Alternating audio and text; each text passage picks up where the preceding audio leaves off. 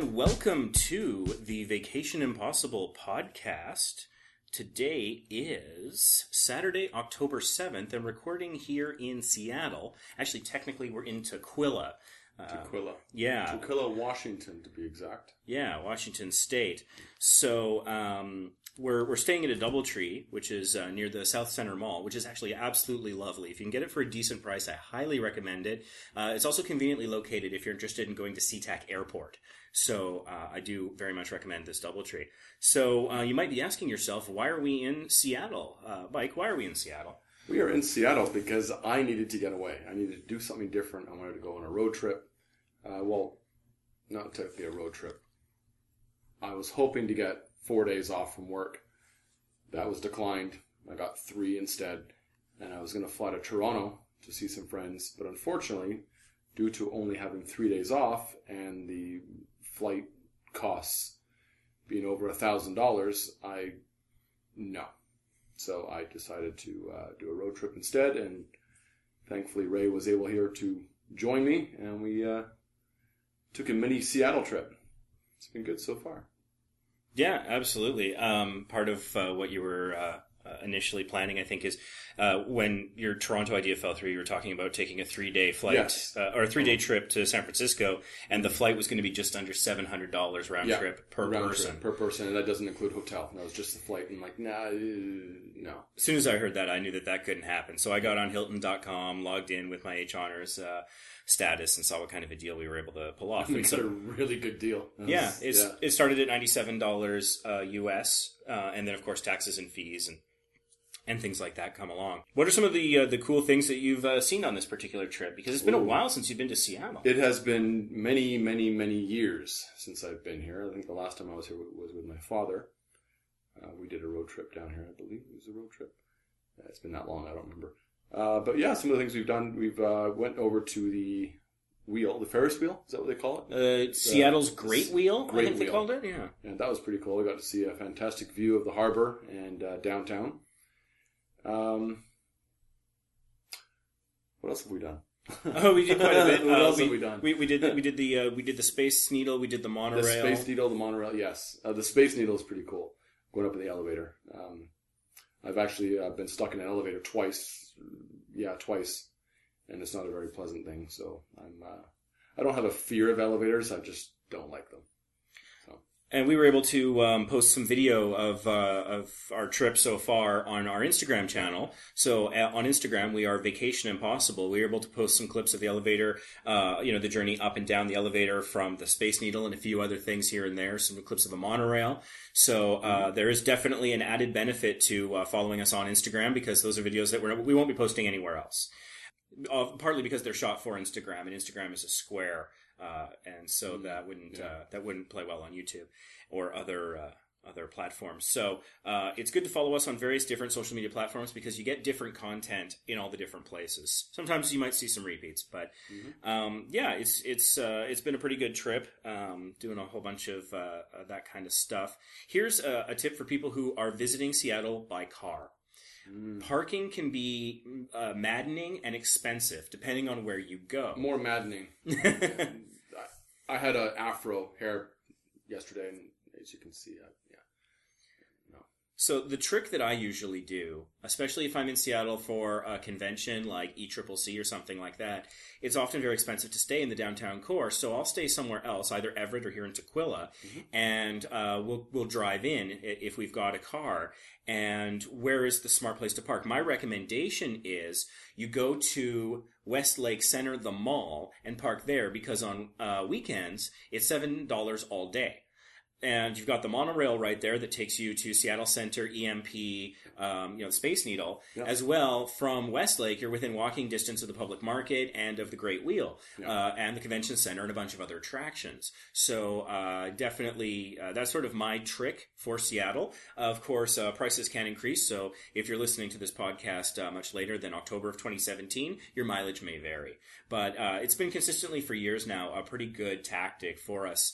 Uh, especially since, you know, the, the parking rates have gone up closer to the Space Needle over the years, and the hotel prices have just astronomically exploded, with good reason. Um, but that's one way of avoiding that when you come to Seattle. So, Mike, um, what's what's going on these days? Anything interesting in, in the world of Mike that you might want to share with our listeners? Uh, the fact that I'm just I'm working, and uh, no, no, I, I lead a pretty boring life, to be honest with you. I do love to travel, so I do get away, as hence this trip, uh, as much as I can. But other than that, no, there's nothing really exciting that I can think of. Um, Except for this trip.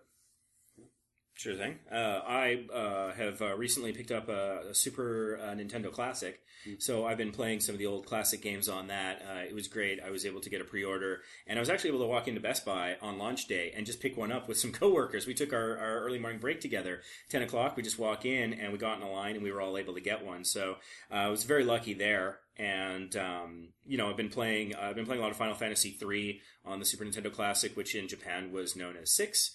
Uh, and so I've been re-experiencing that, and that's been a whole lot of fun. Also F-Zero and uh, Contra three and other games. So that's been fantastic. The availability of the Super Nintendo Classic, it, it, Nintendo seems to have been uh, sincere when they said there would be more available than the uh, the N E S Classic. So uh, I really am enjoying that, and, and not having the stress and, and disappointment. And, you know, when, when the Nintendo Classic was out and I was trying to get it for myself and for friends, the original N E S Classic, there was one instance where I was at a Best Buy looking for Amiibos, and I noticed that there was a lineup of people. I thought nothing of it in, in the gaming area, and then I saw somebody from the back bring out an N E S Classic, and I thought, oh my god, this is great. It was shortly before Christmas, so I'm like, Christmas is saved. I'm going to get one. I'm not sure who I'm going to give it to, but it's going to be amazing for that person. Mm-hmm. I got in line and I waited. One person at the front of the line called their family, and like five people came, and they said, what are we buying? He says, there's a limit of one. Don't even worry about it. I'll pay you back. Just get one. And so I'm watching this happen, and I'm kind of frustrated, but I'm thinking, okay, maybe it'll be fine, maybe it'll be fine. Hopefully they have enough. The guy in front of me goes up, and he's buying, like, uh, Star Wars Battlegrounds or something, a game that they had twenty copies of. And he says, what's everyone in line for? And the, the clerk says, for a, a Nintendo Classic. He goes, what's that? He's like, sir, I've, I've got oh. a line. I, I don't have time to explain. He goes, okay, I'll just take one. Oh, no. And he got the very last one in the store, and someone who would have treasured it or given it to someone who would have treasured it, mm-hmm. uh, I got denied. And because of those those two people who were, you know, doing what they were doing. And I was so upset. I, w- I was nearly moved to tears because I've been hunting for this thing for, at that point, oh, no. uh, at least a solid month. No. And I had, I had had this plan that I was going to get uh, everyone I know the same thing. When they first announced the N E S Classic, I was going to get them an N E S Classic, mm-hmm. and uh, the self-help book that actually I find really valuable. It's called uh, Being Happy by Andrew Matthews. Uh, I highly recommend his content. Uh, so his different books, Being Happy is a great jumping-off point. He also has a wonderful podcast. They're always in fifteen-minute chunks, so uh, it's good to maybe listen to while you're exercising or something like that because it's really bite-sized, super valuable. Uh, it's really, really great. One of the things he talks about that people want to know, oh, why should I get this book or listen to this podcast? One of the things he taught me at a very young age, because it's got cartoons in it. So, like, yeah. I, when I picked it up as a kid, I was like ten or thirteen. I didn't know it was a self-help book. I thought it was a cartoon book, like a comic yeah. book. Uh, and I was reading through it. One of the things it talks about is, um, I, like, I, I sometimes struggle with praise. If someone says, oh, you're doing such an amazing job, I don't always know how to react. And sometimes I feel like I should deflect or demur or, you know, not try to sound full of myself, right? Mm-hmm. One of the things he explains is he says, um, a compliment is like a gift. And it's rude to refuse a gift. So every time that I'm in that situation where someone comes up to me and, you know, maybe they're complimenting me on the podcast or on a, on a YouTube video or something I've done at work or whatever, mm-hmm. um, and I feel that that awkwardness, I remember the book and I and I just remember, like, that's my safety. I can say, well, thank you. I just, I, I act as if I'm being given a gift, which yeah. you sort of am. That's you. Pretty much you are, yeah. So that was my big plan. I was going to get these books and these N E S Classics, and everyone in my life was going to get that. And they were going to start their new year with retro games and a positive outlook on life. That's awesome. And the whole thing fell apart because the N E S Classic wasn't wasn't in stock anywhere. And I found out that getting the back orders of uh, Being Happy, because the book was published in, I think, the nineties.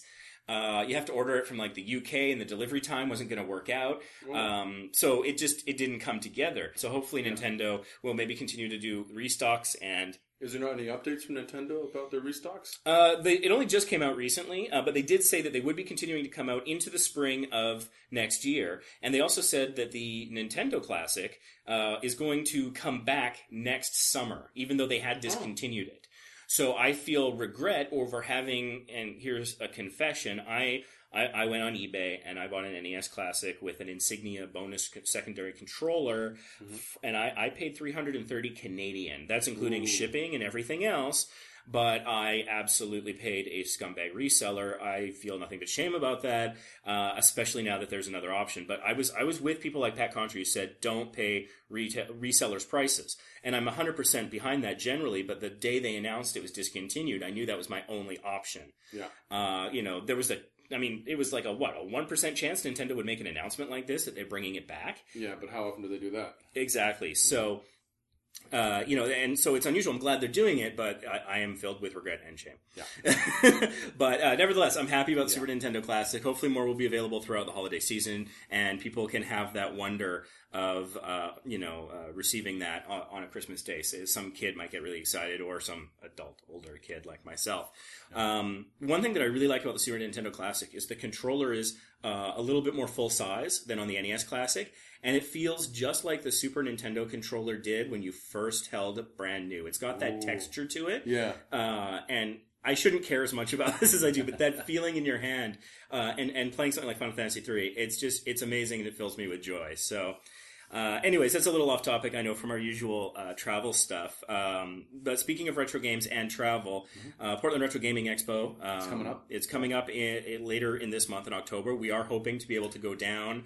Uh, yep. and maybe record a podcast while we're, while we're there. I know we tried to do the podcast last year and the time wasn't available, but, um, we'll see if we can throw something together, but it's going to be last minute. Not, not unlike this trip. I mean, Mike yeah. was messaging me, I, I think was, on yeah. Tuesday, on Tuesday, I think was when you, Tuesday. Yeah. Yeah. Cause I was, I put the request in to get the day off for Friday the previous week, and they, and they couldn't even confirm it until the day before. So Thursday I was, uh, given confirmation that I was denied the day off.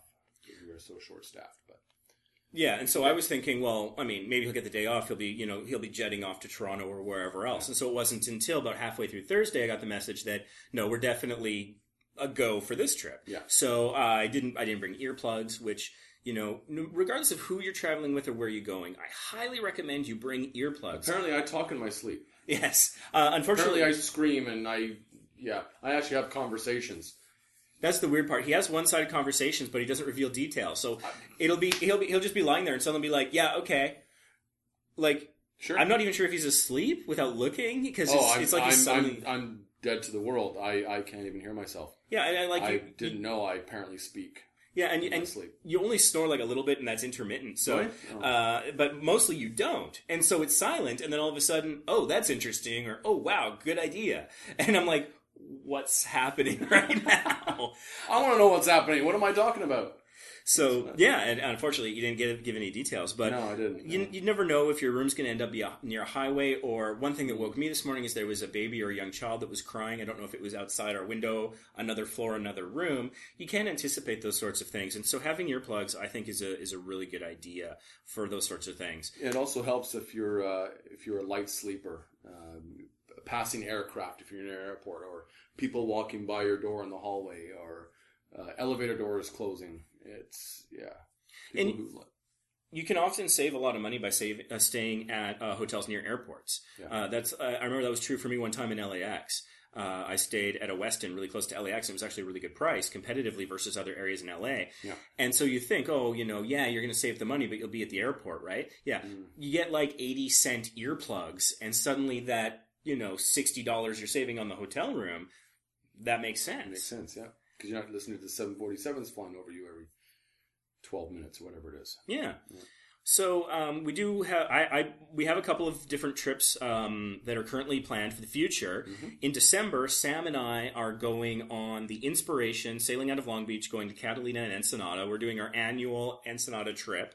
So I hope to be there. I'm I've put a, I'm going to put another request in to be denied that, that time off. So it's worth a shot. Yeah, it's worth a shot. You, you know. could have a, you could have a Christmas miracle I in December. So. I hope so. And then in June, uh, we have a, uh, a trip booked where we're going to be sailing on the Miracle, and we're going to be uh, seeing some sloths uh, yeah. and, and other various things on the Miracle. A sailing sloth out of Tampa. Mm-hmm. Too. Yeah. So that'll be the look for that in June of next year. That trip, twenty eighteen. So uh, one thing that I'm very excited to do is uh, we have our second ever viewer mail here of the podcast. Ooh, it's the go. it's the second time that we've been contacted through our email account, which is team at vacation impossible dot c a. You might remember before, Target John had contacted us over the whole War of the Waffles thing. If you don't know what I'm talking about, you can check uh, previous episodes. There's also clips on YouTube uh, if you want to get straight to uh, the core of that. But uh, I'm just going to start off by reading um, Brad's email. He identifies himself as a fellow Platinum cruiser. Oh. Uh, so I, I attained okay. Platinum about a year ago, a little over, a little less than a year ago. I'm still so. red. Is it red? I'm not or... sure. Yeah, you might. I don't know if you're gold yet or not. Yeah, no, you might I'm, still be I'm red. Nowhere near gold. I know that. I still got like another fifteen days of sailing to do. So. Uh, it's it's probably not that many. It's probably not that many. Uh, you'll, I bet you'll make gold on either your next sale or the one after that, depending on how long it is, because you only okay. need twenty-five days to hit gold. And I've done four cruises, and they're all they're all been four. One was four days, and yeah, three were fifteen. So you're at nineteen days. I'm nineteen days. So, so six six, six days. days. A yeah, six day cruise. Okay. Mean. Yeah. And I'm I'm at like ninety-five days. Um, yeah, I, I hate you for that. I've done uh, uh, sixteen cruises, and I have two more booked. So you've done six cruises in. One year. year. In one, he did six cruises in one year. I did three cruises in four months. So, so that was cool. That's actually part of what Brad talks about. So just getting to the viewer mail, Brad says, I enjoy your podcast very much and had some questions as I watched them. What made you decide to start cruising and how are you able to go so much? You seem very young and money and vacation time is never easy when you're just starting out. Also, who did you cruise with when you did not go together? I think the young woman's name is Sue. Uh, I think he's referring to Mindy, uh, but we might just start calling her Sue because that would be very funny. I, to I, I, I'm going to call her Sue from now on. Uh, you obviously both uh, did not always cruise together since only uh, you were Platinum and she just made gold. So yeah. Yeah. Some good questions in there. And thanks for your feedback. We absolutely love getting emails like this. So again, that's team at vacation impossible dot c a if you'd like to submit a question or a topic you'd like us to cover.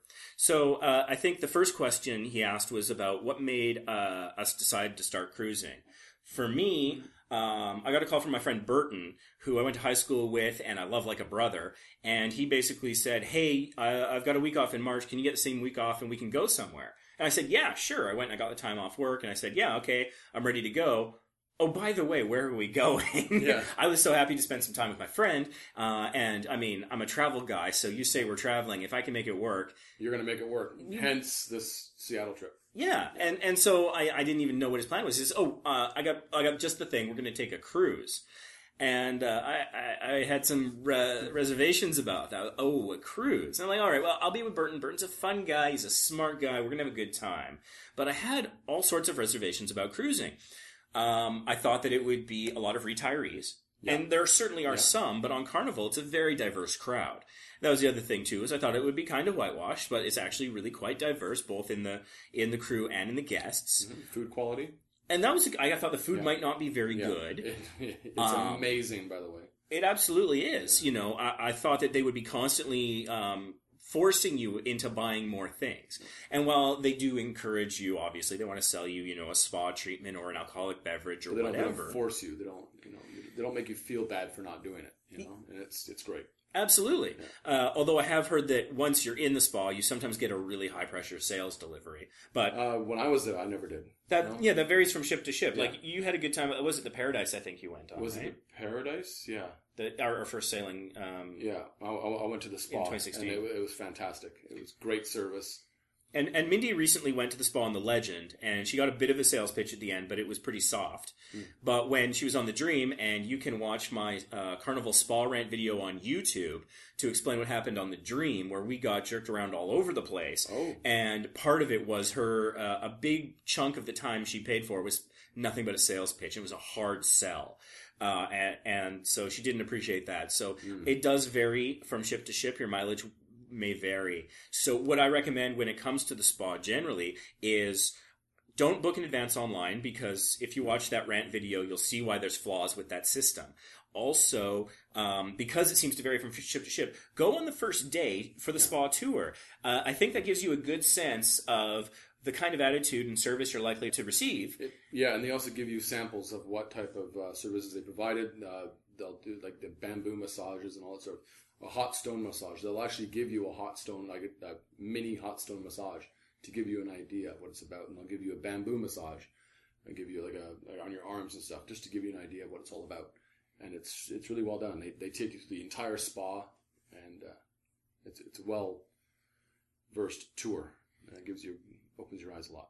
And hopefully, yeah, it gives you a sense. Is this a good one or a bad one? Yeah. Uh, and also, uh, they often offer sales during that, where you can get like a combo treatment at a discount. Yeah, or they also offer contests, too, where you can sign up. You can uh, you can write your name and your uh, cabin number down, and then you show up at a certain time, let's say one o'clock, and they have a bunch of prizes. And you just sit there, and they just read off a cabin number. They, they have a big drum, and they put all the uh, ballots into it, and they pull out a cabin number, and they if your cabin number is called, you go up and they'll ask you to do something, like uh, do a little dance or dance to this song or or sing to this. And then once you do that, then you get your whatever it is. And usually it's um, a one hundred dollars credit to the spa. Uh, sometimes it's, uh, it's five hundred dollars, two hundred fifty dollars. It depends. Um, but people are uh, well compensated, and it's, uh, it's a great little thing. I've done it twice, uh, the, uh, the the ballot thing. I, I didn't win, but I'm kind of glad I didn't, because we would have to, uh, we, we had to do silly dances, and, mm. they, and they also, and one of them, they recorded it Ooh. for their website, and I'm like, no. Oh, wow. Yeah. And I'm like, no. I'm not going to be shown dancing on camera. Sorry, although, Vacation Impossible. Al- although, actually, um, I believe uh, on one of the ships, there was the deck party that we went to. There was the deck party, so and because I had been drinking, and I was, you can actually see me dancing on the deck party. And you can also see Ray dancing on the deck party as well. A little bit. Yeah, little little bit, but he is there and he's quite visible, and you yeah, yeah you'll go get a chuckle about what he does. I think it was on the Paradise. So I think it if was you search... the Paradise, and you were doing you were in the Oh conga line, conga line. Was it oh the conga, conga line. Conga, conga line, that's yeah. right. And uh, just watch that episode. Yeah, it's pretty funny. So it's it called Paradise Deck Party. Uh, should yeah. be pretty easy to find on YouTube uh, uh, under Vacation Impossible. So anyways, on that, getting back to that initial cruise with Burton, I had all these reservations, and mm-hmm. every single last one of them was completely unfounded and generally went in the complete opposite direction, like the food. Yeah. The food is fantastic, and you can eat very, very well, in, you know, inclusive of the price you've already paid. And I was completely blown away. As as a person who's traveled a lot and have done a lot of road trips, a lot of like traditional fly to London type trips, that kind of thing, mm-hmm. uh, I'd never really done all-inclusive before. So it was also my first experience with all-inclusive. Mm-hmm. And um, it was just so stress-free. Uh, it actually is, yeah. So, like, normally I'm the guy who's got, like, his plan on his phone with multiple Excel files and Word documents, itineraries and distance files. I got files. The emails he forwards to me as confirmation. Packing lists, all sorts of things. Mm-hmm. Confirmation codes, numbers, he all that stuff. He plans everything. It's fantastic. It's easy. And and it's and it's great, and I actually enjoy that process, but it can be frustrating sometimes when traveling with other people who don't avail themselves of that information. Um, yeah. You know, I've been on a couple trips, I won't say where and I won't say with whom, but where they were constantly asking me, you know, what's next, where I had sent them the itinerary. And like on the trip, I went down, uh, actually Mindy had gone down and gotten copies printed, and we gave them to, to other members of okay, the team. Okay, that wasn't me. Good. And, uh, and, and even when they, when they had that, they were still constantly asking what's next, what's next, what's next. No, and then they were questioning, me. Why is that next? Why are we at that hotel? Why are we going to that attraction? As we are rushing to catch a train. Mm-hmm. And so I found that really quite frustrating. And so you, you know, those sorts of things, it, once you're on the cruise ship, everything's fine. Mm-hmm. I've said this multiple times. Your biggest worry is, what am I going to eat next? Oh no, I can't decide. Mm-hmm. Am I going to overeat? Those sorts of things, you know, booking excursions and all this kind of stuff. Everything's pretty much guaranteed to be a good time if you have the right attitude. Yep. Even when Hurricane Joaquin got in the way of us trying to get to Bermuda, we had a great time in the Virgin Islands. So, um, Yeah, uh, if you want to go back and watch that first trip, it was called Ray and Bert's Excellent Adventure. There's a playlist on uh the Vacation Impossible YouTube uh, trip. And so you, you can just kind of see, it was a four-day sail out of Long Beach. It wasn't anything super impressive, but I was completely blown away. And thus far, it seems like I'm hooked for life. Yeah. So another question that Brad was asking is, um, how are we able to cruise as often as we are? I think probably this is directed at me, yeah. um, because I did do six cruises in one year last year. So I want to break this down into two parts. One part is um, getting the time off of work is obviously a challenge, and the other part is cost. So getting the time off of work is going to really vary about your employment. Some people, like Mike, right now, you're sort of an on-call type position. I am. It's casual auxiliary, so I find out my work the day before. I have to put a request in to get time off, and because we're short-staffed, that's usually denied. But I've only recently started working there, so I, I completely understand. Yeah. And so at my work, I have some vacation time. Uh, we also have an option where we can work an additional half hour each day and then take one day off every three weeks. Mm-hmm. Uh, and so it's sort of a slightly, very slightly compressed work uh, period. So I maximized that. And um, I also had carried forward about four vacation days from the previous year. So while I did manage six cruises in that one year, um, I couldn't do that every year by any means. Yeah. Uh, but it, so it was sort of figuring it out and spacing it out so that, you know, there were at least, uh, you know, at least three weeks between each cruise, if not longer, so that I could put those extra days in there as well. Mm-hmm. So the time off of work is going to really be specific to you. But, you know, you're going to want to look at your vacation and any other time off rules that you have and read them very carefully to understand how to best maximize your time. Uh, but that will vary by position. Yeah. So I think the more universal part of the question is uh, how are we able to afford it? So there's several parts to this. Part of it is the vast majority of the cruises we took were in the low season. So the easy way to understand high and low season is our school-age children in school. If they are, that's the high season and it's going to be more expensive. We went in January, February, and April uh, for the for the three cruises you and I did at the beginning yeah. of twenty sixteen. That was yeah. half of the six right there. Those cruises were each five days long, so they weren't super long either. They each one was a week. But we had to book them in the fact because when we did those cruises, I was living in Toronto at the time, and the job that I had at that time, I had to book my vacation in October the year prior. So I'd have to communicate with Ray to say, okay, give me dates that you want to do these cruises, and when October comes, I can see if I can I can book those days. And if I can't, then I book days that are very or weeks that are similar to the weeks that he wants. And thankfully, I was able to get the exact weeks that, that he wanted to take the cruise, and so that's how I was able to do it. And part of uh, picking those times was basically just doing a search on Carnival's website, yeah. and they naturally sort things by price. So um, I am happy being on any ship going anywhere, anytime. Yeah. and that Pretty kind much. of flex that kind of flexibility helps a lot because then you can let price be your determinant. If you you know if, if you don't have a lot of money for cruising, um, do searches with you know pick all the months that will work for you, pick the duration that you want, whatever. Um, but don't necessarily pick a ship or a destination, and then just kind of look at. From the top, look by price. Yeah. And so then obviously you're going to go for the le- the less expensive cruise. And so that kind of flexibility really uh, really pays off in terms of keeping the cost down. Uh, another thing is that uh, having a variety of people you can cruise with is helpful because, um, for one thing, when I cruise with my family, uh, I'm paying for whoever is in my family that I'm coming with, and that obviously can can be a little expensive. And uh, you know, um, their schedules aren't as flexible, and their choices they might be a little bit. They might have stronger feelings about where they go. They still enjoy being on a ship anytime, but they might advocate for I want to go to Montego Bay or wherever on a particular cruise, and so I try to factor that in. When I took my mother on a cruise, I let her pick anywhere that Carnival sailed, and she picked Bermuda, which was towards the higher end of the cost spectrum. Um, but that was part of the idea is I didn't want her to choose just the cheapest thing since it was going to be sort of a one-time deal and it was supposed to be a special present. But that took a while to pay off as a result. Yeah, but you you always make payments before you cruise, right? You, you'll figure out from whoever wants to go with you, okay, this is what we're doing, this is when we're going to do it. And you start making payments right then and there. You put a little bit down each week or each month or whatever. And it brings the final payment down considerably less when you do come to making the total deck. Complete payment.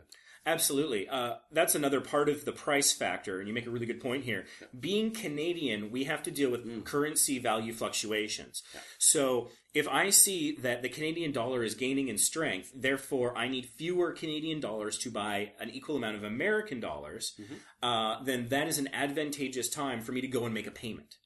Uh, because then that'll go through at maybe one point two five percent instead of one point three six percent. And so that payment just got eleven percent cheaper if you look at it in that particular way. So if you book well in advance, you also, you get the early saver program and you can take advantage of price drops, uh, mm. and that can help as well. But it also gives you time to only make your payments when the currency is hopefully more favorable.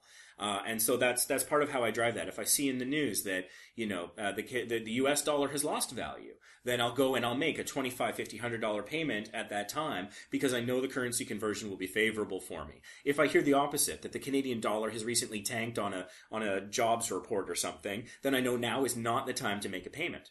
And so I'll save my money until the time comes. So I give myself that additional flexibility. So that's more of a Canadian cruiser tip, but it's an important one because it can change the, the cost of your cruise by oh, considerably. ten yeah. to fifteen percent or more, yeah. depending on yeah. how much the currency fluctuates. It's a bit of a gamble, and that's why uh, making several payments kind of amortizes your risk over time. So that's th- those are some of the key parts of it.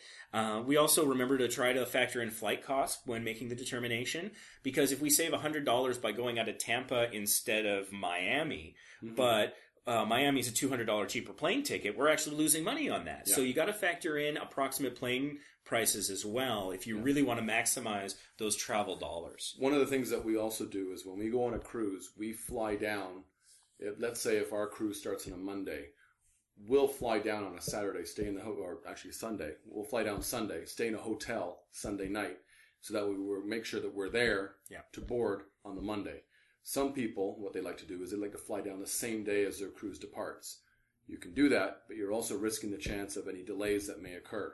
And we know how many delays occur with flights, right? Mm-hmm. And uh, what other people do is they also like to, uh, well, I think, we've done this too, where we, we've taken a flight the same day we came back off a cruise, but we also like to stay an extra day. So we'll get off the cruise, we'll go get get our hotel, stay a night in the hotel, and we'll have an extra day wherever we are, and then we are nice and relaxed to fly back home the following day. Because if you, what was there not a time that we uh, we were cruising and we were delayed? Yep. Yeah. It was the Paradise sale in January yeah. of twenty sixteen. We were coming back to Tampa, and there were high winds. We had already yeah. had one of our ports uh, switched because high winds prevented us from tendering uh, at a place I'd never port, been before. The port was closed. And the port was closed. Miami. It was Miami. No, it was, Tampa. It was, was Tampa. It was a Tampa. Oh. Yeah, due to high winds. Um, and so there was an industrial port that we were able to take shelter in on the Fantasy Class Paradise. However, uh, they didn't have the facilities for transferring of personnel or U S Customs. Yeah. So we weren't able to get off the ship. So they made an announcement, and they did everything they could, and they got us to, to port as soon as they could. Um, but it was late. The ironic thing is, is there was a snowstorm, I believe, in Chicago or somewhere else that was disrupting travel across North America at the time. So our flights had been canceled anyways. Yeah. Um, and so that was, I suppose it was serendipity that way, because we weren't forced to pay because we missed our flight or rescheduling the flight. That cost was, the our airline was rescheduling us anyways. But we did have to spend one night in an intercontinental hotel, which yeah. we got... Um, there's something called the distressed uh, passenger um, process that most airlines have. And depending on what the cause of your distress is, uh, they may completely compensate a hotel one hundred percent, or they could give you a discount. They so, gave us a discount because because it was a snowstorm and they... they can't predict snowstorms. Exactly. So it was sort of an at-cost thing. So an Intercontinental, it was a very nice facility, but only eighty dollars. It would have probably cost us uh, at least one hundred twenty plus, maybe one hundred forty plus yeah. to stay there at a regular retail rate. So if you do find your flight's been disrupted, whether it's due to the airline's negligence or choice or Mother Nature or something else, ask about the distressed traveler process. They might just hand you a piece of paper and say, call this number for assistance. When they do that, that means you're probably getting that, that at-cost rate, which is still going to be very favorable. Uh, or if it's something that they've done, they might hand over a voucher and say, this is the hotel you go to, call, tell them you're a distressed traveler with Delta or whoever it is, and the process will work. I had that happen to me in Minneapolis, Saint Paul once. Uh, a, a pilot decided to ground the plane, um, not because of weather uh, or a mechanical issue, but they, they thought the weather was going to turn. Mm-hmm. And uh, it turned out not to, but regardless of that, it was a pilot decision. Uh, and so because of that, they compensated us completely. Yeah. Uh, and so that was, it took a lot of complaining though, mm-hmm. to get that. It's worth noting. So, um, but yeah, I, I've only flown in day of once before, and that was on the twenty-four dollars cruise. Oh yes. Uh, Check and that video out. That was, that was just because I was flying from Vancouver to L A X, and so it was a pretty short flight, and I was trying to minimize my costs on that very last minute trip, uh, cause I wanted to see how cheaply I could do it. Mm-hmm. Um, but that's the only time I've done it. I wouldn't do it for any, let any travel further than that. Honestly, I don't know if I'd do it again, even Vancouver to L A, uh, just because of those concerns. But that's sort of the key to how are you able to go as often as you are. If you have a variety of people you can travel with, when I travel with Mike, I only have to pay for myself. Yeah. Uh, and so that obviously helps me. And then, you know, I'll travel with Sam and only pay for myself. And so I'm not, uh, you know, draining the bank account that way. Uh, and as well, having a variety of traveling companions means there are more dates available, and you let price drive where you go. You keep an open mind and say, I'm going to have a good time wherever I go if I'm on any ship.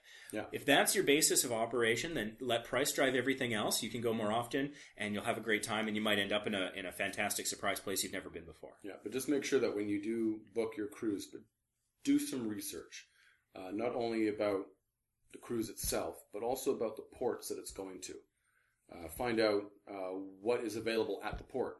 Are you going to an industrial uh, port where there's only little strip malls around around the port area, or other activities that you can do? Mm-hmm. Uh, but make sure if you do an activity or an excursion, do it via the cruise and mm-hmm. not outside, because that's in, but that's in another podcast. Or yeah, we've covered that before. The yeah, danger yeah. of being left behind, yeah. um, and also the risks of you know getting into a gypsy cab or something like yeah. that. Uh, and so, yeah, absolutely, you make a really good point there. So if you're going to say Grand Turk, uh, then there's a beach right next to the pier. You yeah. can just go to that. You don't necessarily have to book a paid excursion. No. Uh, and so, you know, if you can kind of understand which ports you can do that at and which you don't. One thing I like to do when I'm in a port, and this really, I think, is a big part of keeping costs down, uh, I call it the two feet in a heartbeat approach, where I get off the ship and I walk around. I might download a little map onto my phone or something, a little screenshot of Google Earth or something. Um, but I'll, uh, I'll, I'll just walk around and see what I can find. And I'll go with really low expectations. And so if I find a free beach, I'm going to be super excited about that. Or if I find a great restaurant or a great store or a performance or whatever going on, yeah. um, you know, I'm just, I'm just happy if I can go and like, maybe I need mouthwash because I ran out. I'm just happy if I can find a, you know, a, a grocery store and get some mouthwash, and everything else is a bonus on top of that. Mm-hmm. Uh, and, and that can be really a great way to discover an area. Yeah. And, and make sure you do your research though. Check out each port, uh, Google each port, uh, actually print out or even just view a map of the area to make sure.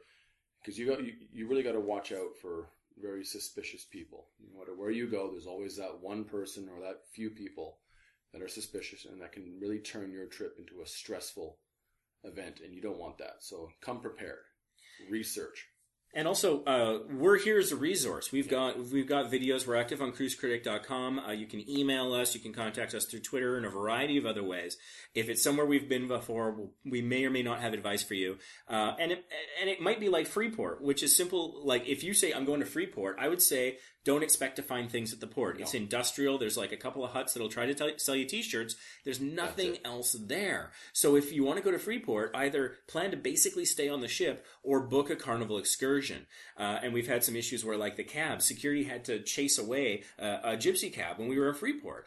So, you know, th- those sorts of things. We're we're a resource, and so if we if we've been there, we're happy to help answer any questions that we can.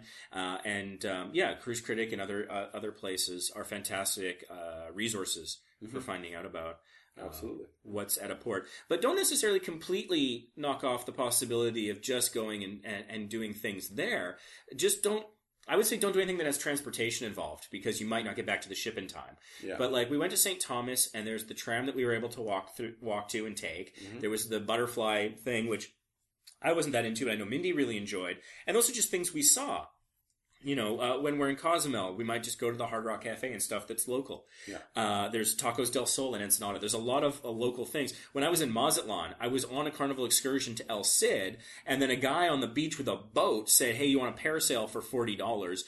And that is easily one of the best experiences of my life. So stay open to those things, but if it's anything that's going to take you far away from where you are, I think that's where the doubt really should enter your mind, because you might not get back in time, and that ship will not wait for you. Yes. If it's not a Carnival excursion. If it's not a Carnival excursion, they will not wait. If it is, they will wait for you. So uh, another topic we wanted to talk about is border crossings. Mike, how did oh, you yes. find the border crossing on this trip? So uh, before I even moved back to B C, uh, Bert and you as well, uh, actually a few other people have told me to get Nexus. I keep delaying it. I, either I forget about it, or I just, oh, I'll do it later. No, no big deal. We, it wasn't that much of a, it wasn't really that long of a wait compared to what real border times are like, but it was, it was a fifty, almost an hour wait. Mm-hmm. Uh, and just sitting there in the rows of traffic or the cars and seeing the Nexus line completely empty, one car going by every ten seconds, just Zoom. Whizzing by, whizzing by. It's front of the line service, baby. Yeah, yeah. And every single car didn't have to wait in the Nexus line. They were right up to the agent, And so, yeah, um, if you haven't already got it, recommend getting Nexus, uh, which I will be working on tonight or in the next day or two. Nexus is a program under the banner called Trusted Traveler Programs. There's Nexus, there's Sentry, and there's T S A PreCheck. So uh, I don't know much about Sentry. I believe that's for the Mexican border. Uh, Nexus is the Canadian U S agreement where you can get basically a card. I call it the super passport, um, where you go up to the land crossing, you wave it in front of a reader, uh, and there's like a counter, and it goes up by one every time it reads a card. And then when you go up to the border guard, they've already got all the information on you on the screen. Part of the Nexus application process is you give them a lot of information about yourself, where you live, your employment history, more than you would give for a simple passport. So they can do a more in-depth background check. And so they know who you are, and then they have a higher level of trust. They take a retinal scan, and they take your fingerprints. So they have all this information that increases their confidence in you uh, and, and your, your information trustworthiness, so that when you get up to that border guard in the Nexus lane, they might ask one to maybe three questions maximum, and that's probably if they're conversationally curious. Mm-hmm. It's normally where are you going today or whatever. It's really quite simple, and it, it's a very fast, respectful process. And I find that it's it's uh, it's less stressful, because when you get up to the standard border guard, it feels a bit more like an interrogation. When we were crossing, one yeah. of the questions the border guard asked us is, "How do you know each other?" Which, when you use the Nexus lane, everyone in the vehicle must have the Nexus card, or you have to use the regular lane. So they'll already know those interrelationships. Yeah. But because we were just using our passports, they didn't, and they wanted to understand. You know, uh, am I a mentally incapacitated person that he's kidnapping? They don't know. They have to ask you questions to rule out these very legitimate concerns. And so they said, "How do you know each other?" And I honestly said that you were a D J at a function I was at, which is true. But yeah. you've known Mindy for years, yeah. and so we're trying to get this message across, because we don't want to lie, but we don't want to complicate the situation either.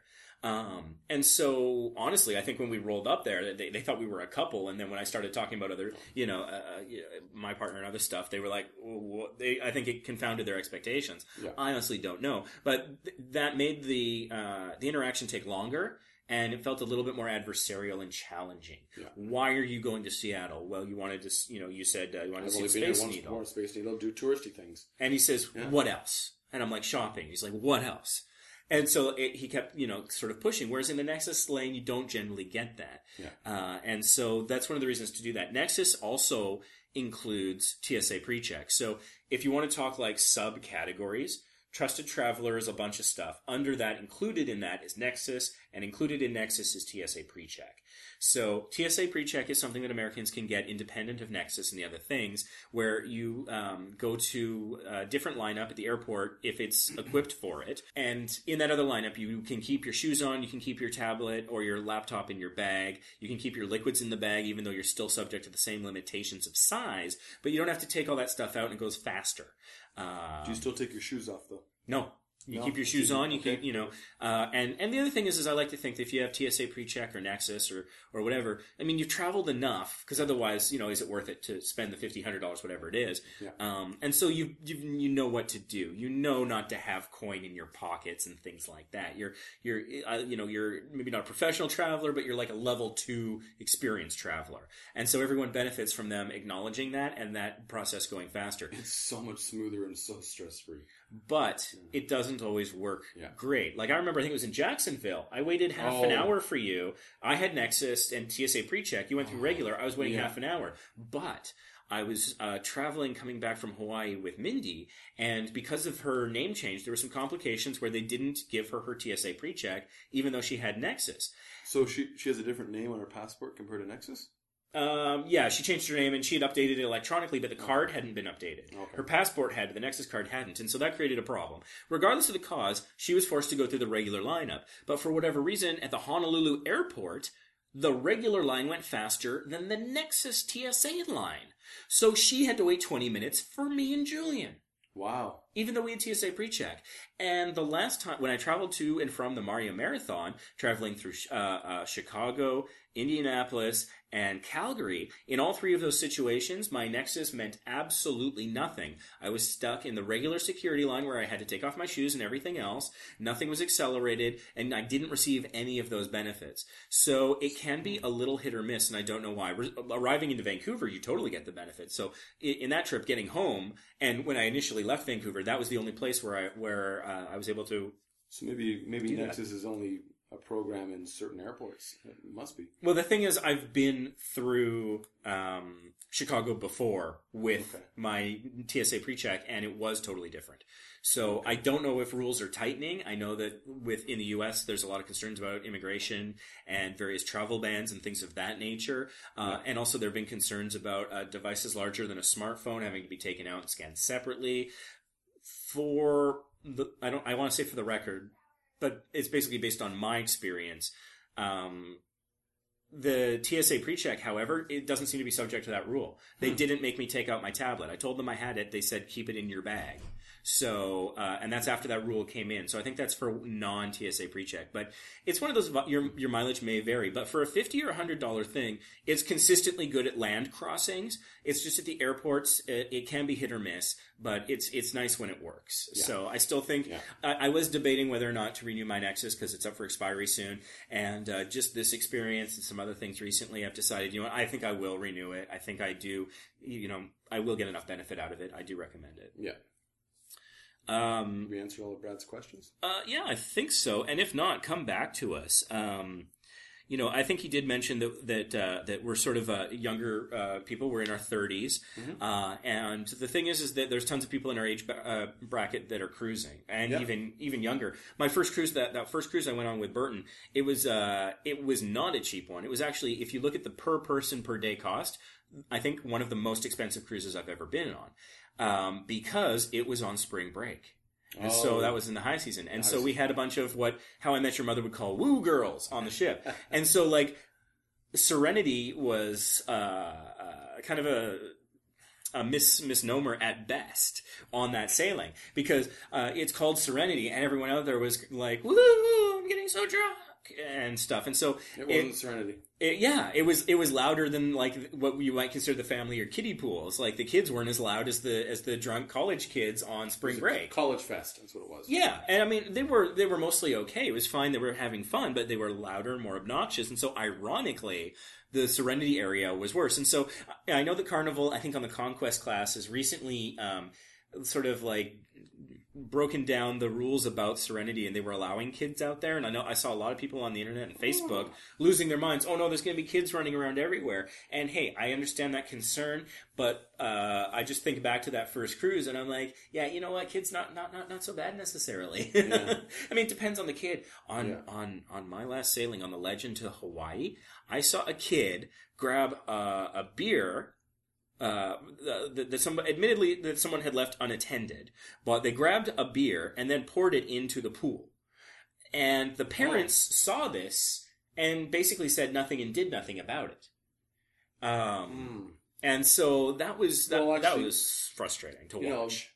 Know, it may be frustrating, but I'd, I'd rather have beer poured into a pool than, you know, other things that are led into a pool, to be honest with you. Fair enough, especially when yeah. kids are involved. Yeah, yeah. So, um, another topic that we were wanting to talk about is is long drives. Oh, yes. Long drives. Okay, I love to drive. I, I love road trips. Uh, the only downside is, is that it can be very uh, fatigued. Uh, it's good to have uh, rest stops, just drive for a couple hours, pull over, have a coffee, whatever, stretch your legs every couple hours. It's it's nice. Uh, make make sure that your vehicle is in top-notch condition before making the drive, because you don't want to go halfway down the highway and find out that you have a blown tire. Well, even even blown tire can happen at, at any time anyways, but any type of mechanical issue with your vehicle, you want to make sure that's resolved before you take the trip. So that way you can get to your destination safely, as well as uh, keeping other road users safe as well. Yeah, I think anything where you're going to drive in one direction for more than a day, you definitely like, um, yeah. you know, hopefully it's, you, you want to have your regular oil change, and you go to a place that hopefully does a mechanical inspection yeah. at the time of the oil change. And so you do that, uh, you know, in, in, with the regular consistency of an oil change, and you should probably be fine. But uh, Mindy and I ran into a problem one time where we were driving down the I five, we were near Marysville, I believe, and the alternator went out. And we Ooh. didn't know that at the time. All we knew is that the electronics seized up, the radio shut down, and the dials weren't moving. Uh, and so, you know, we got off and we, you know, we were able to get to the Taco Bell near Bellis Fair, uh, but there's no Wi-Fi there.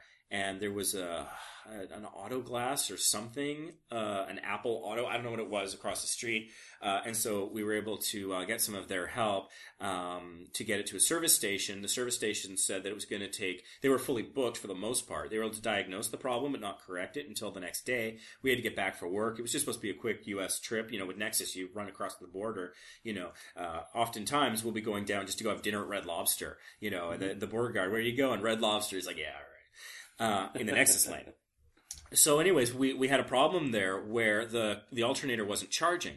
So all that the service station was able to do was give us one full charge on the battery and then basically send us home because we both had work the next day. So we're going along using as little electronics as possible. We're not using any air conditioning. The radio's off. Uh, we waited until the last moment to go from D R Ls to proper headlights as it was getting dark.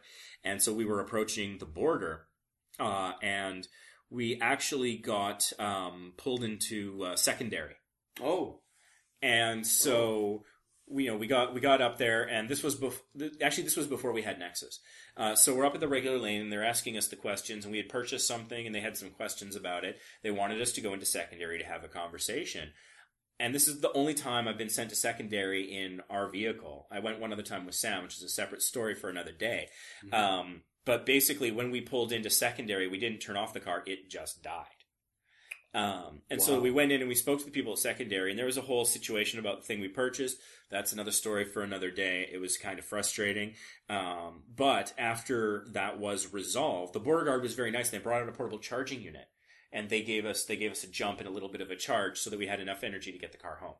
Okay, good. And so eventually we... As long as the car's running, it should charge... Well, good. Well, no, because the alternator was the dying. Alternator dying yeah. uh, so, like, our headlights were very dim. Uh, we stayed on major roads. We obviously obeyed the speed limit, and we were just hyper-aware of uh, what was going on around us. And we were able to eventually get the alternator fixed after a couple of rounds with Canadian Tire, which is another story. Uh, but the point... He's got stories. Yeah, oh, I got stories on stories on stories. Yeah. But uh, the point is is that uh, had, I think, we done a better job of keeping up to, uh, up to uh, date with the maintenance of the vehicle, we would have known about that problem in advance yeah. uh, through a diagnostic. So and it's always make sure that when you are driving, it's not, yeah, you, you got to worry about yourself, but you got to worry about other users of the road too. Make sure that you're alert at all times. Be aware of what's around you. Check your blind spots. Make sure that you're in the proper lane. Make sure that you're doing the proper speed. Um, but most definitely, watch out for other drivers. Okay, you may be a good driver, but what about everyone else? So just alertness. Safe driving and rest stops, stretch your legs, be alert at all times. If you get fatigued, find a hotel and just sleep the night. Yeah, and uh, fatigue is actually sort of a general question. Uh, uh, the question is, how do you deal with travel fatigue generally? Because tr- like travel days where you're taking three airplanes to get to the Murray Marathon, yeah. for example, those can be quite draining. So um, one thing I think that helps with travel fatigue is having a good solid plan to begin with, because there's nothing like – you know, getting off your third airplane of the day and not having a plan of how you're going to get to your air, your, your your hotel. Yeah. You know, I mean, maybe you'll you'll take an Uber, maybe you'll take a taxi, maybe whatever. But are you going to know where to go for that, and, and what, what are the appropriate costs and, and things like that? Mm-hmm. I, I find that having a good solid plan, having the information at your fingertips, really helps when you're tired. Yeah. Um. And you know, there's that line at the beginning of Die Hard, the original Die Hard movie, where the guy is talking about, um, you know, he says, do you want to know the secret to surviving air travel? And he says, when you get to your hotel, wherever you're going, take your shoes and socks off and make fists with your toes on the carpet. He says, yeah, I know it sounds crazy. And, uh, you know, I, I am a big fan of that movie. And so, I, I, you know, I think it was when I was in L A X at the West End. I was like, and I had a day to kill. It was great. I had a hotel and a day to kill and nothing planned. I spent a, a lot of time eating Taco Bell that day. It was great. uh, um, I was like, you know, I'm going to try that out. And I don't know if it I don't know if it does anything for circulation or if there's any biochemical stuff going on, but I think the tactile, just nature of doing that, I find to be, I don't know, relaxing. Uh, and so that that trick, I say, why not? Hey, if it's a placebo effect, who cares if it makes you feel better and costs you nothing? So so give that kind of thing a try. Um, and so there's there's a lot of things you can deal with uh, uh, travel fatigue. You know, you can have caffeinated beverages and things like that when you're on the aircraft or in the uh, train or whatever you're on. So um, and again, wherever possible, take those moments to hit a rest stop or yeah. whatever to yeah. try and uh, try and address the travel fatigue. Um, And I think that having things that kind of take you out of the moment help. If you're just sitting there on that airplane and thinking every minute about how long this flight is or whatever, it's going to take forever. And you're going to increase your anxiety. Whereas if you've got a funny show or some calm music or a podcast, getting like the Vacation Impossible podcast downloaded to Google Music before you go, and then you can listen to us on your airplane, might be a great idea. Uh, I like also to listen to the C U podcast, the Completely Unnecessary podcast, or Andrew Matthews podcast. Um, those sorts of things. I love listening to podcasts on airplanes because it's calming and it really takes me out of the experience of being on an aircraft. I yeah. feel like I'm in the room with the people who are talking, and that makes the time fly by. Yeah. Pardon the pun. So I think a lot of things like that, a T V show, something funny, something lighthearted, or maybe something like an Aaron Sorkin drama that really draws you in. Um, I, I've always said my goal when I travel is that the people around me don't even know I'm there. And so bringing my own entertainment with earbuds and just listening or watching my little show and keeping to myself, I think goes a long way. Um, because also if you're not frustrating people around you, you're not having these negative social interactions that stress you out. Yeah. Uh, you know, you're not thinking, God, that jerk on the plane, you know, you You you can those those things add to the the, the strain, and you know you got to remember to eat. Uh, airplane food is not the best, but yeah. um, you know, looking like think about your glucose levels and things but, things like that. Yeah, try and eat healthy food so that way the, some of the foods that do cause fatigue, you know, it makes you tired and you know feel full. Try to avoid those. Try to like, eat foods that you know give you energy and you know keep you alert. That definitely helps. Yeah, if if at all possible. Um, yeah, I find uh, choosing the free beverage you get on the plane is really helpful. Yeah. I think that if it's early in a journey or if I'm feeling tired, a caffeinated, a Coke or a Pepsi is fantastic. If I'm not feeling that way, I find a ginger ale is good because it keeps my stomach calm. Mm-hmm. So those are just uh, little things you can do. Bring gum for when you're taking off and landing so that you can help your ears pop, because it's nothing like landing and not being able to hear things. That is hugely yes. problematic. Um, and also bringing some Tums so that you're not fighting stomach acid without a, a con- convenient way of dealing with it. Things like that. Those can really, really help. A little bit of preparation goes a really long way, I think, in preventing travel fatigue. And, and also, if you're on a plane, I, what I, I went to Europe in twenty fifteen and I had a travel pillow. So it's just basically it's on the wraps around your neck and you can lean back and it's actually quite comfortable. Man, I'm helping your...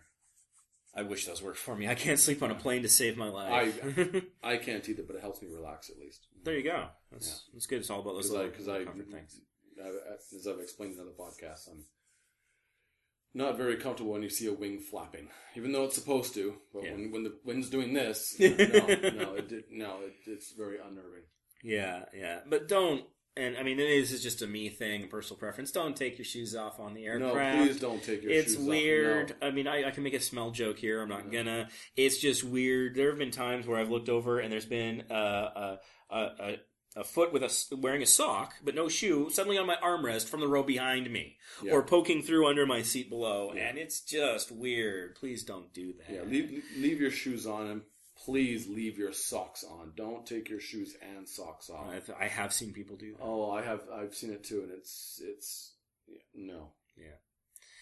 So, um, one question that we're often asked is, why are we loyal to Carnival as mm. our only company that we cruise with? Um, and so my answer to that is, uh, I, I call it incrementalism and um, focusing your resources. And here, here's what I mean. Incrementalism is when I first went on my very first road trip, I stayed at a Motel six, actually here in Seattle on Military Road, South Seattle Motel six. It was the first hotel I booked and paid for oh. myself with John on our very first road trip that was just us. Uh, and um, I was amazed. I'm like, oh my God, there's free soap. It was like a bar soap. And I'm like, it's great. Oh my God, there's a bed. Like, of course you expect it, but uh, it was just, I, I took a lot of joy in every little part of it. Mm-hmm. And so I, I think I fully enjoyed my Motel six experience. I remember loving the pool in the Motel six in uh, Teaguard, which is a suburb of uh, Portland, I believe, uh, you know, on, on season five when we were on that trip. So I really enjoyed that. And then like slowly moving your way up, going to like travel lodges. The Travelodge Edmonton West had a water slide. Blew my mind.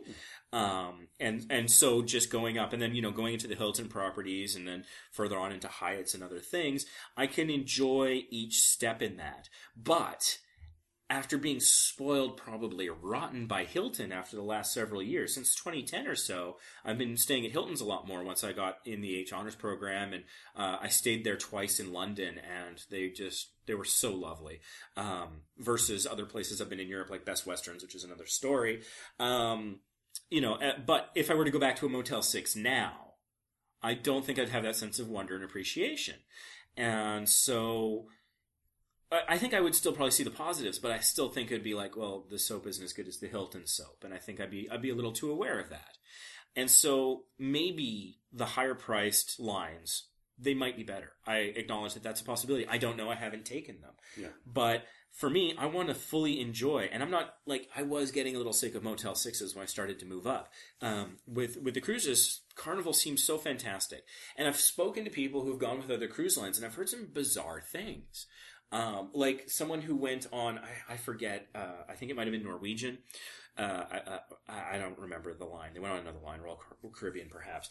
And they said that the food wasn't nearly as good as Carnival's, even though they paid a substantial premium to go on this other line. And the only reason they did was because the timing worked out. They, they wanted to go to Alaska from Vancouver and not the two times it happens mm-hmm. with Carnival. Um, they came back and they said, I'm never sailing that, that, that group again. It was a little fancier, but the food wasn't as good. Um, and I had this conversation, I think I've relayed this on the podcast before with somebody. They came up to me and says, oh, I heard you're into cruising. I'm like, yeah, I'm totally into it. And they said, well, who do you cruise with? I'm like, Carnival. And they're like, oh. And like, like their back got a little stiffer and their nose headed, headed to the sky a little bit. And they're looking, like they were literally looking down their nose at me. And they're like, oh, they're, they're all about, what is it, fun? Fun's their thing, right? I'm like, yeah, it's the fun yeah, ships. It's, and it's fun. You know? Yeah. Uh, and, his, and, and, and this person was like, oh, that's not really my thing. I don't understand how you can be anti-fun. I've probably yeah. ranted about this on the podcast before, so I won't go too in-depth into it. I've been thinking about this, though. What is there other than fun that's a goal in life? Maybe you define fun differently, but isn't fun always a good thing? I, I would think it is. Yeah. And so the best I can come up with is they don't think that it's relaxing enough. Maybe they think it's too high energy, too much music, too much excitement, too much going on. Maybe yeah, they wish it was a little calmer. Because honestly, when I'm on my balcony, I'm listening to some calm music, I'm watching a show. I've created a calm, quiet space for myself that, be that in, I can't on Lido so easily. But wouldn't that be in any cruise ship, though? Every cruise ship you go on, you're gonna. Do they not have a piano bar? Do they not have some sort of like uh, entertainment venue within the cruise ship that they can go to? It's the same thing, is it not? Yeah, my theory is, and I could be wrong about this again. I've only ever sailed Carnival. Is that like on the open decks? Like I, there have been the odd time where I was on a Fantasy class, uh, possibly even on our sailings, where I really just wanted to sit. And what I love doing is uh, getting in one of those um, those chairs, those those loungers, lounge um, chairs, yeah, and being in the shade, but having a nice view of the ocean and listening to a podcast or some of my own music. And there've been a couple times on Fantasy classes where there's no balconies or virtually no balconies because there's so few, they sell out, they're so expensive, yeah. um, that I want to go have that experience, and sometimes it's hard to find. Maybe I can't get into Serenity because everything is taken up and it's very busy, or whatever. And so there's music playing on Lido everywhere, and they're having a hairy chest contest, or a ladies dancing contest, or whatever. They're ice carving, you know, Groove, Groove for Saint Jude, deck party. I can name tons of things that they're doing constantly, uh, you know, sail away party, all on Lido deck where they're playing loud music. And so maybe there's a certain type of personality that likes to cruise that, you know, finds that disruptive. And, mm-hmm. and, and I was sort of in that mental space a couple of times where I'm like, I just want to find a quiet place to, you know, do my thing, lay on the, lay yeah. on the lounger in the shade. And, and maybe I, could, there are, I couldn't find it. Maybe there are other cruise ships that have more plentiful options for quiet, relaxing spots. Maybe we don't, you know. But for us, Carnival, well, for me, Uh, it, Carnival has the biggest fleet with twenty-five ships. Disney has like three or four ships. Are you yeah. kidding me? Yeah. So there's going to be more flexibility of sailings. There's going to be more flexibility and variety of price and opportunities for destinations and things like that. They're the largest company, so they're going to have the most experience, the most data to pull from, the most people to listen to. Just tons of good reasons to go with the big dog. And, you know, I've heard Carnival be called the Walmart of cruising, and I find that offensive for a couple of reasons, because I've heard that there are racial and economic tones to that. I won't get into that. Um... And I understand where they're coming from simply because it is generally the cheapest option. Yeah. But that allows me to go more often. And I have met fantastic people. Uh, I've I've never, I, I've almost never thought to myself, wow, I can't believe I'm on the ghetto of cruising or whatever the hell people yeah. think that it is. Yeah. Uh, it's been nothing but lovely uh, for me. And so maybe one day I will tire of it and I might want to try something else. The other half that I was mentioning is focusing my resources. That is about leveling up in the loyalty program. Mm-hmm. If I were to take a cruise on this company and that company, that company, that company, I'd be spreading myself around and I wouldn't be getting up in a higher level of loyalty. Yeah. And my goal was to hit platinum to get the free laundry. Yeah. So um, now that I have that, I do hear that the M S C cruise line will honor the perks of other loyalty programs that you that you're at. Okay. So I would be willing to consider an M S C cruise to see what their version of a platinum treatment looks like. And are they in Canada? Do they? they... Honestly, I haven't looked at them very much. I, I thought M S C think... would be like Europe area. That's uh, I think some. I know that I've seen some M S C ships sail out of Florida. Oh, Florida. Okay. Um, yeah. So I, I honestly haven't looked into it that in depth. Honestly, I expect Sam to try and sell me on that uh, because he's often the one who's just kind of peering over the corner of the, the curtain and be like, well, what's Norwegian got? I don't know. Every now and then he'll try to sell me on it a little bit, to try something new.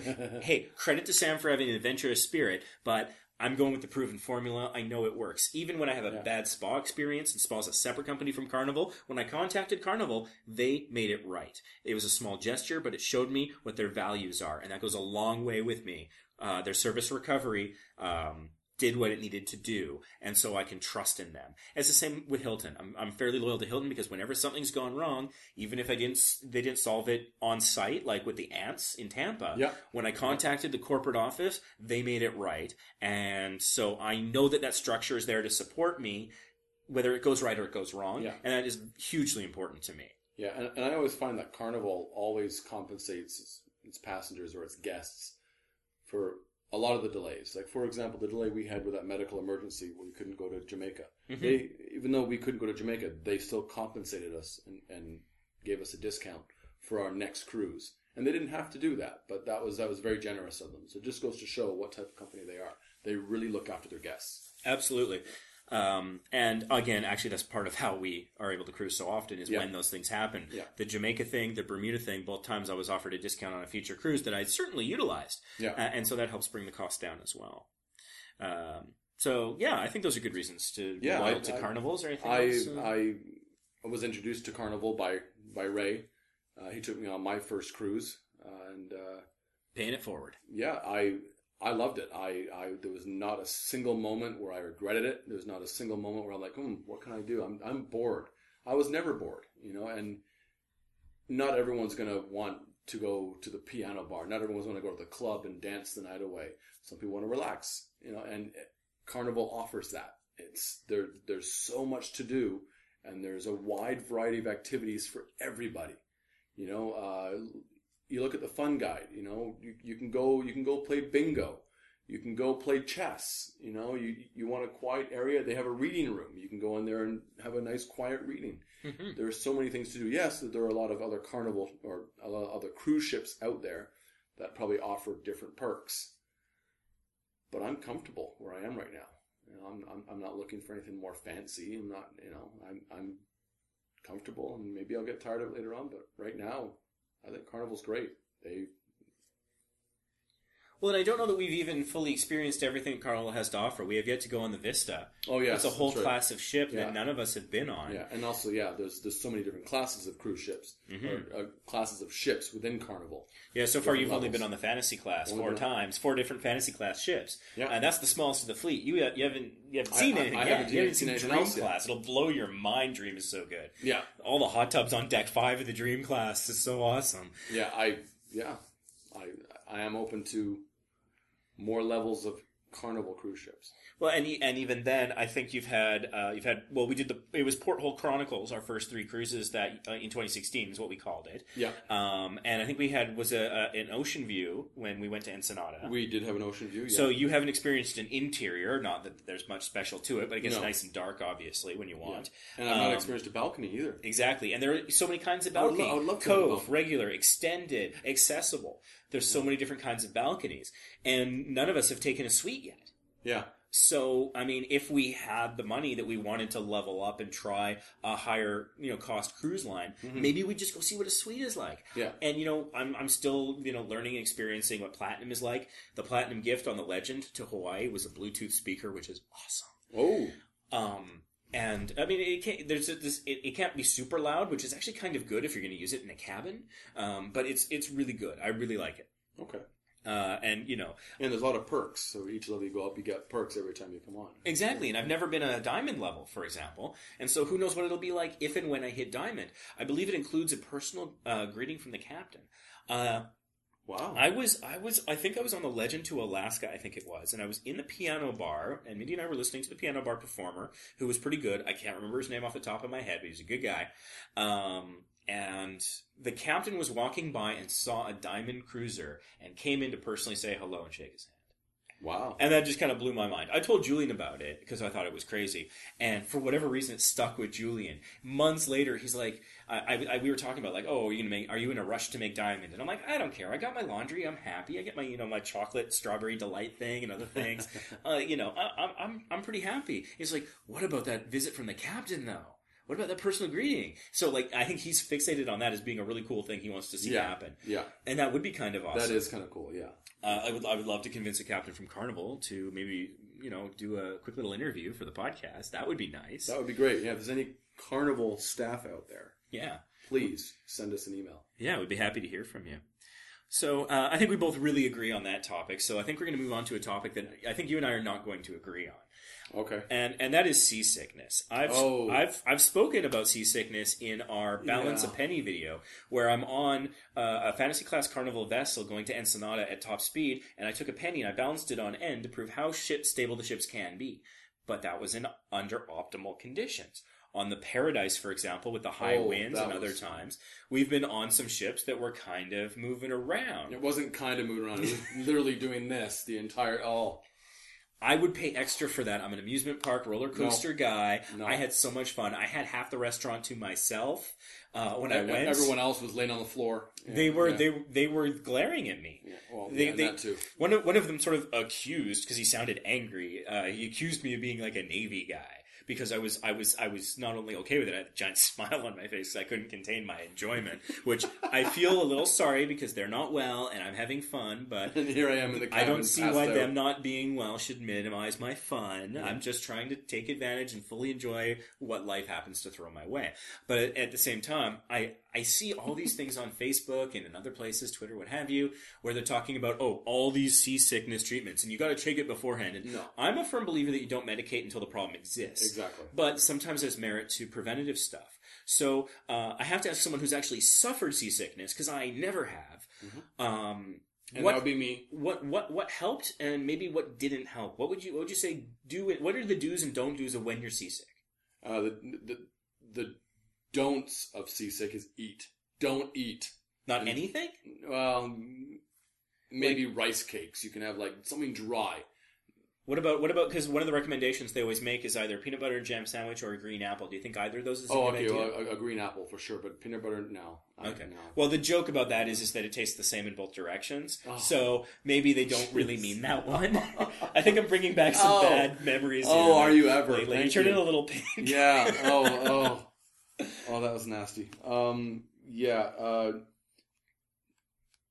I know that during my younger years, when I went on road trips with my dad, we used to drive from Toronto to Ottawa all the time. That was a five-hour drive. And I used to get motion sickness in the car quite a bit. And so I would take Gravol, but I would take it when I'm on the road trip. I wouldn't take it before because, it, to me, it didn't really do anything. I I would have to start feeling sick in order to take Gravol, and then I would casually, it would, it would slowly go away.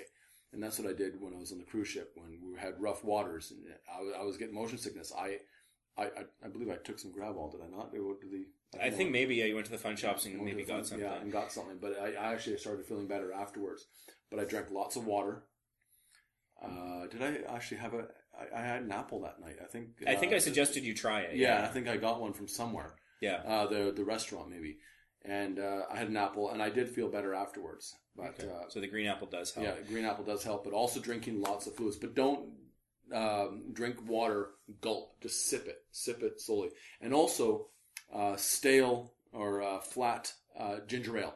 Flat that, ginger ale. Flat ginger ale really helps me as well. I would have thought the bubbles would be helpful, no, but did they no. make it worse? It, it actually makes it worse. So what you need to do is you need to open up, if you have a bottle of ginger ale, open it up and let all the fizz out, and drink ginger ale flat. And again, it, sip it. It actually helps. And, and sip it. Don't okay. gulp it down. Always sip. What about like a Sprite? Would that work as well, or is it more like the ginger in the ginger ale? It, it's, it's more the ginger in the ginger ale, because okay. Sprite has sugar in it, and so does, so does ginger ale, but Not Sprite as much, more has think. more as ginger uh more sugar, whereas ginger ale has the ginger, and the ginger really helps you with your motion sickness. Okay. Yeah, so that, that really helped me, but also taking Grab-All. Um, sometimes I've taken it beforehand. I didn't really make a difference, but I, I took it when I was feeling sick, and it helped. I'm not big on medication whenever I can avoid it. If I can tough it out, I, I do, much to the frustration of my friends and family when I'm not well, because I still whine. But um, as a result... I'm a big baby when I'm sick. Oh. Yeah. I, I didn't find you to be too bad, but you were definitely like cocooned in the bed. I and, was and cocooned that was, and that I, was I just wanted to be me. left alone, yeah. yeah. Um, but for me, the few times I've taken Gravol, uh, it's pretty much knocked me out. Did you find that the Gravol does that to you? It, it does make you drowsy, absolutely, yeah. And also having, being able to sleep and have a good sounding sleep while you're sick also helps too, because it alleviates, uh, I guess, the pain that you're feeling. Discomfort. Yeah, sure. discomfort, yeah. Sure, that makes sense. So, um...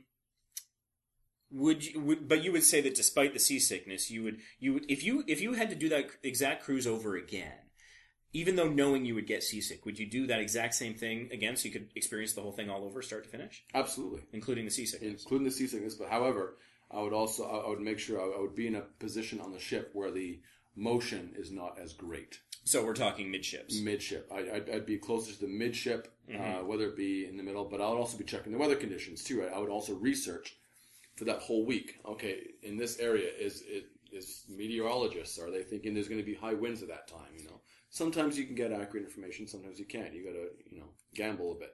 I have some good news for you. Yeah, they've recently updated the Carnival Hub app to include a weather forecast for tomorrow. Wow, perfect. So you can go on the app and it will tell you what the weather's going to be like tomorrow at the destination, or if it's a sea day at sea. Perfect. So that's at least you yeah. get a, a day's notice. You get a day's notice, way. which is perfect. Yeah. Yeah. And, and that's, uh, I, that was a recent, I think, upgrade, because we didn't have it when we went to Alaska in May, but we did have it when we went to Hawaii in September. Yeah. And, uh, we didn't use it that much because it wasn't too much of a concern. Uh, I think it might have been more than a day, come to think of it. I think it actually predicted for the whole sail, and then it updated as you went. Because yeah. I remember there's a period where it was saying, like, oh, oh, for three of our port days, it was going to be thunder showers, but then it, it changed, and it yeah. ended up not being quite that way. We had a little bit of rain here and there, but it was yeah. fine. But I also find out my, my motion sickness. It depends on where I am, what I'm doing. Like, for example, if I'm at a theme park, if I'm on a roller coaster, if it's going upside down and twisting upside down, no way. Because that, that will ruin me for the entire day, regardless of what I have. If I have Gravol or, or ginger ale, whatever, it doesn't matter. But a little bit of uh, up and down on the on the cruise ship with the waves, it's fine, as long as, it, as long as it's not rough. Um, another example is uh, back in the day when I used to live in Vancouver, before I moved back to Toronto, my dad had a friend who had a sailboat, and I used to go on the sailboat with him. And it, I maybe did it two or three times, and each time I was sick. I, I was sick the entire day. Nothing worked, and and, and that was rough seas. And I, it was, yeah. So I, I find being on a bigger ship, the motion is not as bad, so I tend to recover quicker. But smaller ships and roller coasters, no, I no, I'm. I'm done for the day. So so we've got to stop taking you out on fantasy class. We've got to get you on the big dream class. Yes. And, and that'll be less of an yeah, issue. So so where I, where I can't really feel it at all. Yeah. Yeah. Okay. Yeah. Um, what about from a mental standpoint? When you're suffering from seasickness, do you think it helps to try and get your mind off of it? Would it be good to try and go do an activity if you can? No. Uh, well, or, you, you know, you watch could. T V, listen to music, what, anything. What about the mental side? Uh, the mental side was you, you try and clear your mind. Okay. Um, you, yeah, you... You try and clear your mind, and you uh, uh, cl- uh, keep the room dark. turn the lights out. You know, just rest, sleep, sit down, lay down. I, the best thing is for me is to lay down. I lay down and I, I turn the lights out and I clear my mind. I try not to think of anything. Um, yeah, I, I probably could watch T V. It, it might take my mind off things, but even having T V with the with the uh, the uh, visual the, the visual glare and the and the things moving on the T V and your eyes wandering, right? That also tends to give me a headache when I'm when I'm feeling motion sickness. So um, my suggestion is quiet, clear your mind. Try to at least sips of water and or ginger ale. That's fine. And turn the lights out. Yeah. Okay, so sort of almost like a meditative technique. Yes. Okay. Yeah. That's interesting. Uh, you know, and I, I apologize to people who suffer from seasickness if I sound callous about it, but it, to me it's like, what is it like to live on Mars? I have very little understanding. I mean, I've had food poisoning and, and, and things like that, but that's a, that's about, uh, I think, as far as it's gone. I'm sure life will punish me at some point uh, for this. It just, uh, it hasn't happened yet.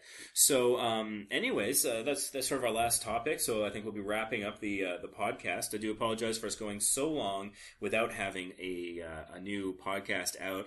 Uh, there were some health concerns and different issues going on with the team. Hopefully, most of those are uh, resolved or on the yep. mend, and so we can start getting back to uh, uh, more regular podcasts. Do please check us out on our various social media platforms. Number one with a bullet is YouTube. YouTube.com forward slash Vacation Impossible. That's where the primary content we create is. That's where we started. We've been filming travel videos since two thousand one. We've been posting them on YouTube since two thousand six, I believe. Uh, and so that's that's a big part of what we do and why we do it, is we want to show you as much as possible the fun you could be having and ways to do it smarter, faster, cheaper, more often. Uh, so do please, if you're on uh, YouTube, check us out. There's a lot of videos we've referenced in this podcast that uh, we recommend checking out. Uh, that are, you know, have tips or funny stories. Please, if you like the video, click that thumbs up. Uh, you know, if you have a comment uh, or a question, that's a great place to do it. We respond pretty quickly on the YouTube comments, you know, when we're not traveling, of course. And uh, if if you want to subscribe to see future stuff that we're putting out, you know, travel tip videos, whatever you'd like, uh, that we really appreciate that support. Um, and uh, that really does mean quite a lot to us.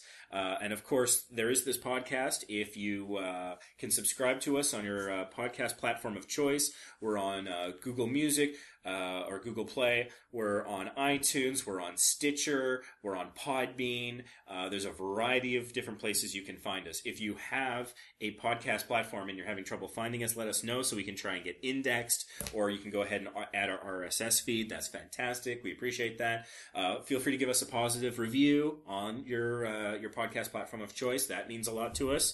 And uh, email us if you have questions or suggestions, um, you know, feedback, or just to tell us that you hate our voices, whatever. That's uh, team at vacation impossible dot c a.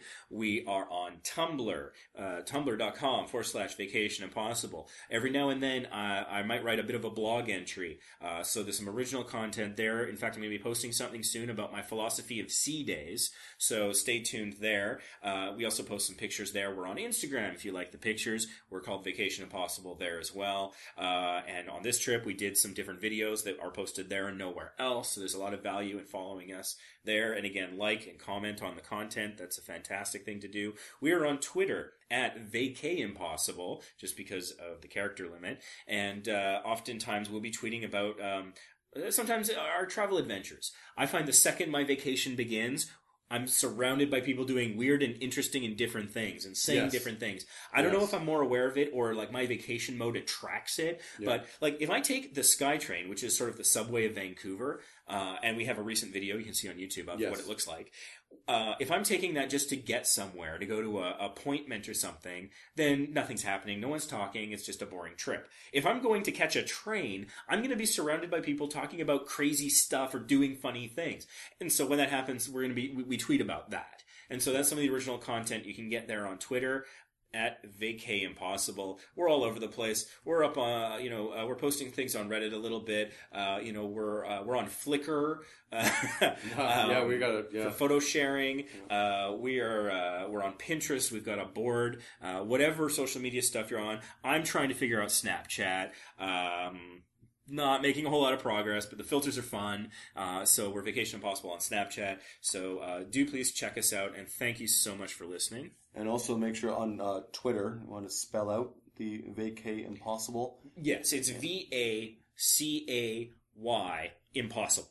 Yeah. Vacay Impossible, because there's a character limit on the usernames. Yeah, and also, if you have any emails or, or any questions or comments to any one of us, any one of the members of the team, please, by all means, ask us. We'll be more than happy to get back to you. We'll, uh, if you even have any uh, suggestions about where to go, mm-hmm. you know, you want us to go to Europe, or you know, send us those suggestions, and we'll uh, we'll create some sort of plan, and we'll let you know when and if we're able to do it.